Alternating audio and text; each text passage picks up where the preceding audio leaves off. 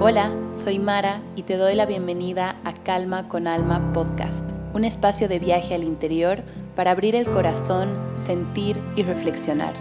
Navegaremos en temas profundos, sensibles e incómodos para así poder transformar con conciencia todo eso que duele en amor y vivir en calma. Calma, calma. Llegaste al lugar ideal para tu dosis de mente, cuerpo y alma.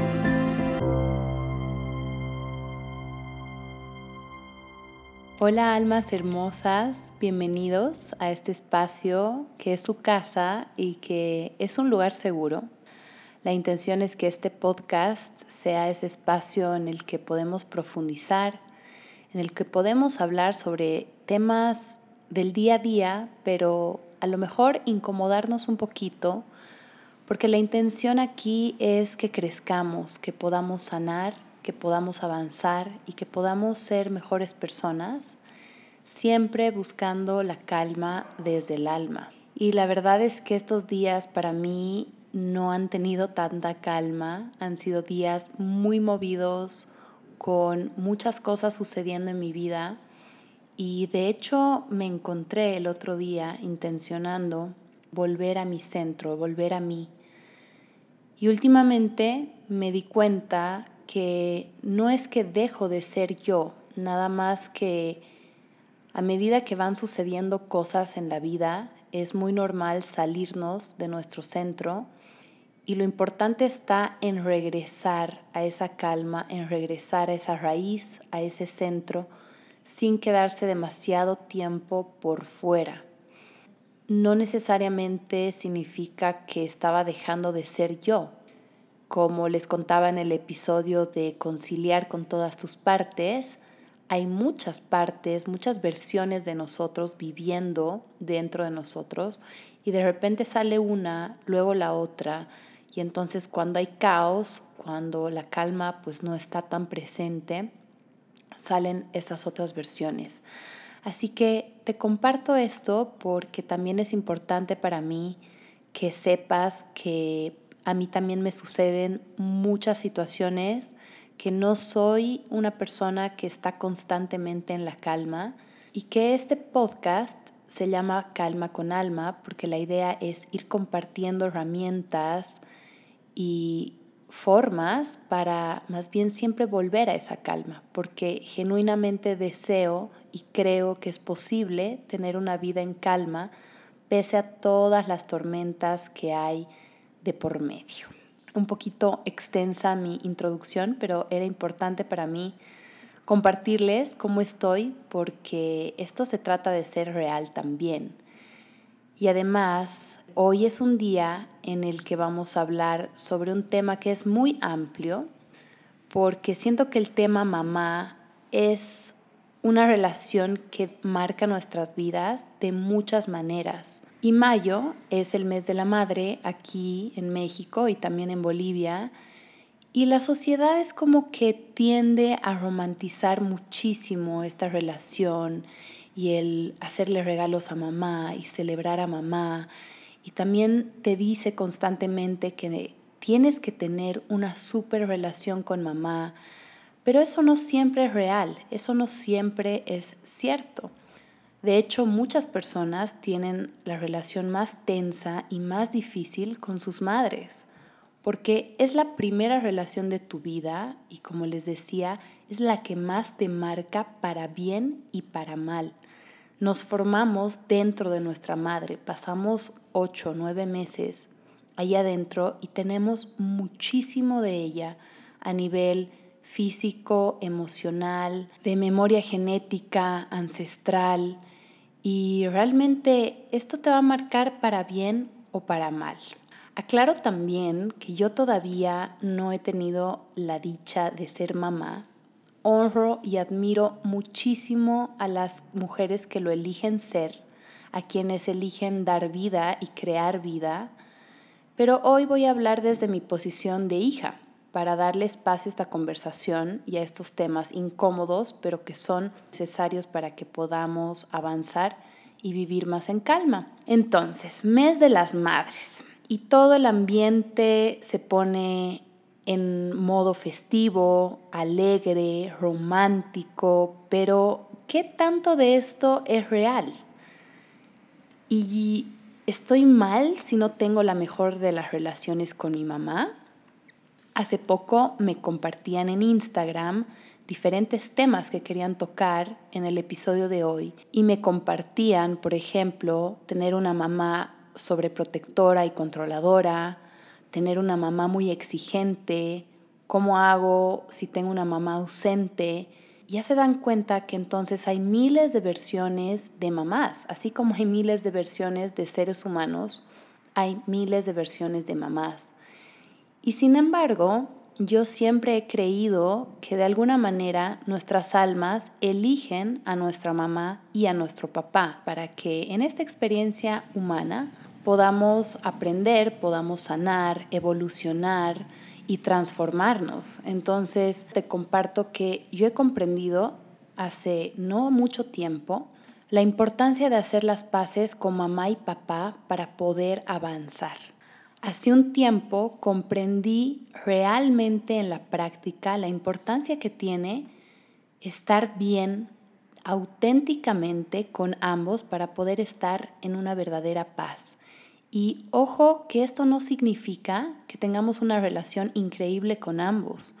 Más bien significa poder agradecer, honrar y dar las gracias porque te trajeron al mundo y ambos lo hicieron de la mejor manera posible con lo que tuvieron. Y entonces puedo agradecer y puedo dejar partir con mucho amor todo lo que me faltó o todo lo que no me gustó, porque la rabia pesa muchísimo y poco a poco te va hundiendo. Y el enojo para mí es un veneno que te va envenenando muy silenciosamente y el resentimiento te drena muchísima energía.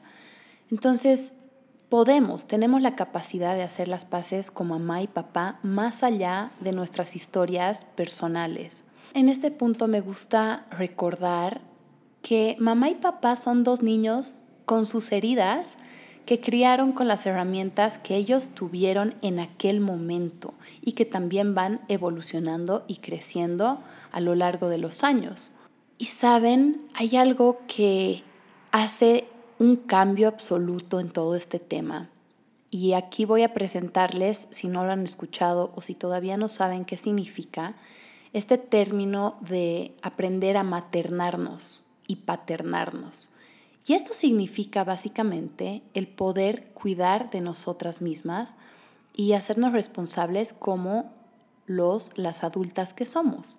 Puedes imaginarte que tienes a tu versión de niña o de niño frente a ti y que literalmente le das la mano, le das un abrazo y le dices que todo está bien, le das esa seguridad, ese amor, esa compañía y entonces es realmente hacerte cargo de ti misma de manera amorosa y manera consciente. Es como cómo cuidarías o cómo cuidas tú, estoy segura que alguna vez has cuidado a un sobrino, al hijo o a la hija de una amiga, o incluso tú ya eres mamá, somos muy, muy buenos maternando a otras personas. A veces incluso se nos va la mano con amistades y parejas donde llegamos a controlar y ser demasiado sobreprotectores, pero quien más necesita ese maternaje o paternaje eres tú misma. Te dejo como este concepto, es bastante amplio, pero es muy, muy importante en este camino. Y es algo que también me ayudó muchísimo luego con la relación con mi mamá. Y la relación con mi papá, por otro lado, fue muy difícil por muchos años y siento que recién comenzamos a construir hace un tiempo cuando yo realmente logré perdonarlo a él y perdonarme a mí prometo que vamos a dedicarle otro episodio a papá porque también es un tema súper importante, pero vamos a regresar a mamá porque hoy nos vamos a enfocar en ella y en esa relación, pero recuerda que obviamente el núcleo principal de tu vida son mamá, papá y tú. Somos el producto de estas dos personas con todo lo que esto significa. En la vida, ay, pasan tantas situaciones. No todos, o a lo mejor un gran porcentaje, una gran mayoría, tienen una mala relación con uno de los dos o con ambos, solamente que no se habla sobre esto porque es políticamente incorrecto decir que no quieres a tu mamá, que no quieres a tu papá o que no tienes una relación con ellos. En mi caso, la relación con mi mamá ha sido y es la relación más hermosa y más desafiante a la vez. Mi mamá es la mujer que más amo, que más admiro en el mundo, pero eso no significa que siempre fue fácil. Mi mamá, hola mami si estás por acá, pero mi mamá ha sido una mujer muy trabajadora, muy fuerte, muy a favor de sus creencias y de sus luchas, y ha sido una mujer y una trabajadora a tiempo completo, con cargos importantes, con lugares importantes, y eso ha tenido un costo muy alto también en cuanto a su ausencia. Y es algo que yo le reproché muchísimo, sobre todo de niña y de adolescente, pero fíjense cómo entonces la vida va buscando de todas maneras un equilibrio siempre dentro de, del caos. A falta de esa presencia de tiempo y, y de calidad que yo hubiera querido en ese momento, la vida me dio cuatro mamás, porque yo la verdad pasé mucho más tiempo con mi abuela materna y mi nana. Son mujeres que me criaron básicamente hicieron lo mejor que pudieron y sin embargo pues no son mis mamás biológicas. También mi maestra de ballet que me recibió como a su hija desde que llegué al estudio de ballet a mis cinco años. Es mi madre de la danza y ha sido una figura materna muy importante en mi vida. Y entonces se fijan como tengo estas tres madres postizas, para ponerle un término, y sin embargo, muchas veces mi corazón solamente anhelaba a mi mamá, no quería a ninguna otra persona. Y la Mara de hoy, claro que comprende que ella hizo lo mejor que podía y trabajó tanto por sacarnos adelante, por darnos la mejor vida posible, por ser una mujer líder, por ser una figura del feminismo importante, luchando por una vida más justa para las mujeres. Y hoy veo el valor en eso y agradezco y honro y celebro a esta madre que tengo. Pero sí, sí tuvo un costo porque a mí eso me costó muchos sentimientos de abandono, de soledad y de tristeza cuando era pequeña y cuando era adolescente. También me tocó envidiar muchísimo a mis amigas, a estas amigas que tenían a sus mamás cercas, que tenían a sus mamás como amas de casa en algunos casos y yo soñaba con eso y decía, si pudiera desear algo hoy mismo, sería que mi mamá pueda estar en casa todos los días, me lleve a la escuela, me lleve al ballet, pase tiempo conmigo. Ese era como mi gran, gran deseo. Y también me hacía pensar que yo de grande quería ser una mamá ama de casa para tener mucho tiempo con mis hijos. Fíjense qué fuerte cómo esto va determinando también tu, forma de ver la vida y tu forma de ver, eh, si eres mujer, la maternidad. Aquí viene esta parte súper fuerte y la gran medicina de nuestro propio linaje, nuestro linaje femenino. En mi caso, les comparto, mi abuela materna sí fue ama de casa, si bien fue enfermera muchos años, luego, cuando llegaron a Bolivia, fue ama de casa principalmente y mi mamá odiaba esto, aborrecía y se sentía asfixiada y ahogada porque su mamá estaba todo el tiempo en la casa y vivía por sus hijos. También era muy estricta, muy sobreprotectora, de repente hasta castrante y que en paz descanse, mi abuela es una figura súper importante en mi vida, pero como mamá de mi mamá, sí fue una figura muy difícil. Mi mamá realmente sufrió, sufrió por eso y ¿qué creen que sucedió?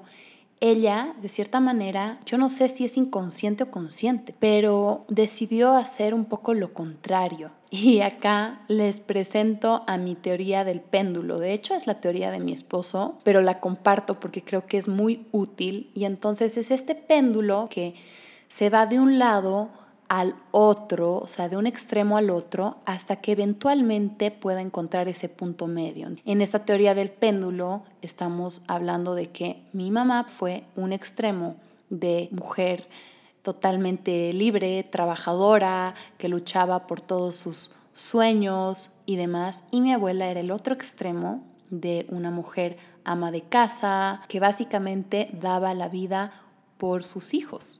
¿Y qué creen que ha pasado conmigo? Yo estoy como en este punto medio, o mejor dicho, quiero encontrar este punto medio. A mis 30 años, pienso sobre la relación con mi mamá y me doy cuenta que ha sanado muchísimo. Pero sobre todas las cosas, siento que ella es mi mejor amiga, es la persona que mejor me conoce, es mi mejor consejera y mi más grande confidente. Eso lo hemos construido a través de los años y también pienso que vivir en el extranjero influye muchísimo en la relación de forma positiva, siempre y cuando se hayan trabajado las bases. Si no, también es muy fácil alejarse, pese a las tecnologías de hoy, pues es más fácil alejarse de cierta forma. A medida que va pasando el tiempo, voy creciendo y realmente cada vez la entiendo mejor.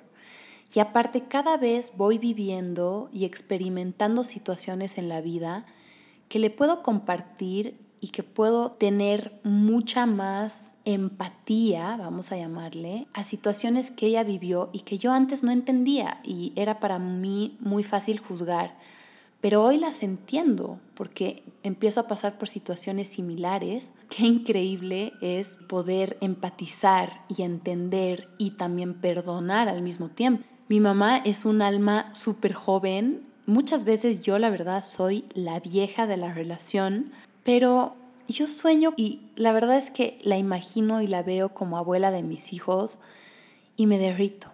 Me derrito por vivir con ella otra etapa de nuestra relación y de nuestra vida y ver cómo las cosas se van transformando, nuevamente reforzando la importancia de haber sanado estas bases para todo lo que venga en la vida. Y entonces volviendo un poquito a lo del péndulo, yo siento que llegué y que elegí también encontrar este punto medio. Y esto no significa que yo voy a ser la perfecta porque entonces voy a encontrar el punto ideal. Definitivamente no soy totalmente imperfecta, pero sí siento que estoy buscando esa vida en la que sí se puede equilibrar el mundo laboral, la maternidad, el ser feliz, el ser pareja, el ser amiga, pero me topo con estas dificultades, por un lado, por no tener un referente cercano. Me es difícil porque no hay nadie en mi familia que haya vivido una vida similar y porque el mundo todo el tiempo te está diciendo que no lo puedes tener todo. Y la verdad en ese sentido me siento rebelde, yo decreto que sí puedes tenerlo todo. Sí creo que es posible, pero para poder tenerlo todo necesitamos poder tener esas bases, construir esas buenas bases, tener una pareja, por supuesto si tienes una vida en familia, que te apoye, tener una tribu y una comunidad que te ayude en este sentido, que te entienda, todas las herramientas, por supuesto, de crecimiento personal, pero por sobre todo necesitas trabajar en ti. Esa es la base de absolutamente todo en esta vida. Voy a darles como esos tres puntos importantísimos para poder trabajar y mejorar la relación con mamá y al mismo tiempo trabajar en ti, porque todo en esta vida es integral y sobre todo las relaciones, siempre que las trabajas, trabajas automáticamente en la relación con esa persona y también estás espejándote y eso te permite sanar y crecer tú misma. La primera es limpiar la casa antes de ordenarla. ¿Qué significa eso? No podemos pretender que vamos a empezar a ordenar todo siendo que está empolvado, que el piso está mugroso, que hay lugares pegajosos. O sea que primero necesito sacar a la luz los temas pendientes con mamá y puedo buscar en este caso una terapia de mi agrado, psicóloga, un psicoanalista, una terapia alternativa, todo es súper válido, lo que a ti te funciona. Pero tener en mente que esto va a implicar ensuciarse, va a implicar entrar a la herida, desinfectarla, limpiarla, coserla, para que puedas sanar y puedas cicatrizar de verdad. Y para que puedas profundizar también ¿no? en estos temas y no nada más como que le pongo la curita y ya, porque luego esas heridas se vuelven a infectar y te prometo y te aseguro que reaparecen en tu vida cuando las dejas sin solucionar. Esto de sanar las heridas con mamá en este caso, quiero que recuerdes que es por etapas. Es decir, no es posible, pienso yo, y si alguien cree que sí lo es y, o lo ha hecho, por favor compártanmelo, pero todo es por etapas y todo es por partes y todo es por ciclos, todo es cíclico. Imaginen que la relación con tu mamá en este caso y el trabajarla es una cebolla. Si alguna vez has pelado una cebolla, pues la cebolla tiene miles, miles de capas, muchas capas. Cada capa de la cebolla puede ser una profundidad y una etapa diferente y de repente en diferentes momentos de tu vida vuelves a ciertas capas y eso no significa que retrocedas, pero también el tiempo y la madurez te van dando sabiduría y experiencia para volver a esa capa que tal vez antes habías tocado de una manera más superficial para poder terminar de sanarla y curarla. El punto número dos es sanar el linaje femenino. ¿Qué significa esto? Es indagar en tu historia familiar. Es preguntar y tener la curiosidad de quiénes fueron tus bisabuelas, quiénes fueron tus abuelas, quién fue tu mamá, reconocer los patrones, reconocer las repeticiones, honrar y conocer las historias de estas mujeres por las que estás aquí, gracias a sus vidas, gracias a sus batallas, a sus victorias, a sus derrotas y a todo lo que vivieron y experimentaron, tú estás aquí. Es súper importante ver esto como un todo. No llegamos solas a este plano. Hay todo un bagaje ancestral. También esto te permite analizar e indagar dónde te encuentras tú. Esto que yo les compartía sobre el péndulo y el punto medio no es algo que descubrí hoy, es algo que descubrí con muchos años, con mucha profundidad y que sigo descubriendo porque voy entendiendo entonces cuál es esa historia familiar y en qué lugar me sitúo hoy. El tercer punto es aprender a automaternarnos. Como les decía, es hacernos responsables de nuestras vidas y de dejar esta versión de ser la víctima. Hay que recuperar la seguridad y la confianza en nosotras. Y para esto, claro, hay muchas herramientas, pero primero es como tomar esa decisión y decretar que somos capaces y que queremos hacernos cargo de nosotras mismas y que podemos nosotros darnos todo eso que de repente nos faltó en la niñez, no nos fue suficiente y que hoy todavía nos hace falta. Y es súper válido, eso no te hace ni inmaduro ni infantil, al contrario, te hace una persona mucho más consciente y mucho más responsable de su proceso. Ay, siento que es un episodio denso de pues energéticamente hablando, ¿no? Estoy intentando de compartirlo de la manera como más simple posible, pero estoy súper consciente que no es simple y que no va a ser suficiente escuchar este capítulo para poder trabajar todos esos temas, pero la intención aquí es que por lo menos sembremos esa semillita y para así poder mejorar y disfrutar mucho más la relación con mamá. Hoy voy a dejarte con un ejercicio muy hermoso, muy profundo que aprendí hace poco haciendo 21 días de cacao con Machicura. Te voy a dejar su perfil en el episodio. Y fue un ritual de agradecimiento, de honrar a mamá. El ejercicio se trata de escribir. Vamos a tomar un papel, una pluma, puedes encenderte una vela, un incienso, hazlo especial hazlo realmente sagrado y primero vas a escribir todo lo que agradeces que tienes gracias a mamá, ya sean parecidos físicos, ya sea todo eso que sientes que has aprendido de ella, todo eso que tienes gracias a mamá. Y en la segunda parte vas a escribir todo eso que te faltó, todo eso que reprochas, todo eso que sí te hizo falta y que sí te marcó. Y al final vas a poner esta frase tan poderosa y tan hermosa, te perdono y me perdono, te libero y me libero, firmo y pongo, te amo, te honro y te bendigo. Es un ejercicio maravilloso, es un ejercicio profundo, van a haber lágrimas, pero definitivamente lo vale. Y entonces después de haberlo escrito, puedes leer esta carta en voz alta o simplemente leerla hacia adentro y vas a quemarla. Es importante que la quemes, que permitas que transmute esta energía y que regrese al origen y que también eso nos permita como sentirnos más livianas, más ligeras. yo ando suspirando aquí porque este ejercicio de escritura y de transmutar con el fuego es muy bueno para soltar, para atraer, para cerrar un ciclo, para abrir un ciclo. Solamente te invito a que te regales este espacio, a que realmente lo hagas cuando así lo sientas y que me cuentes cómo te fue haciendo este ritual, qué sentiste, qué sucedió, cambió algo en ti, cambió algo en tu energía, cambió algo con tu mamá. Y bueno, vamos cerrando este episodio que yo sé que es un poco más largo que los otros, sé que es mucha información y que también requiere muchísima energía.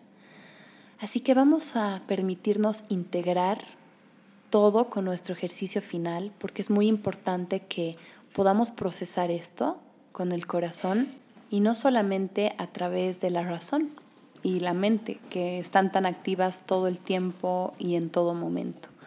Así que vamos a anclarnos un momento. Puedes, si quieres, quítate los zapatos o nada más pon tus pies en el piso, siente tu apoyo de la cadera, alarga tu columna, relaja tus hombros. Y desde acá vamos a respirar profundamente. Gracias por venir. Inhalo.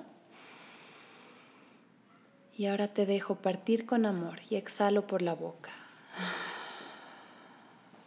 Gracias por venir. Inhalo. Y ahora te dejo partir con amor. Exhalo. Una vez más, gracias por venir. Inhalo.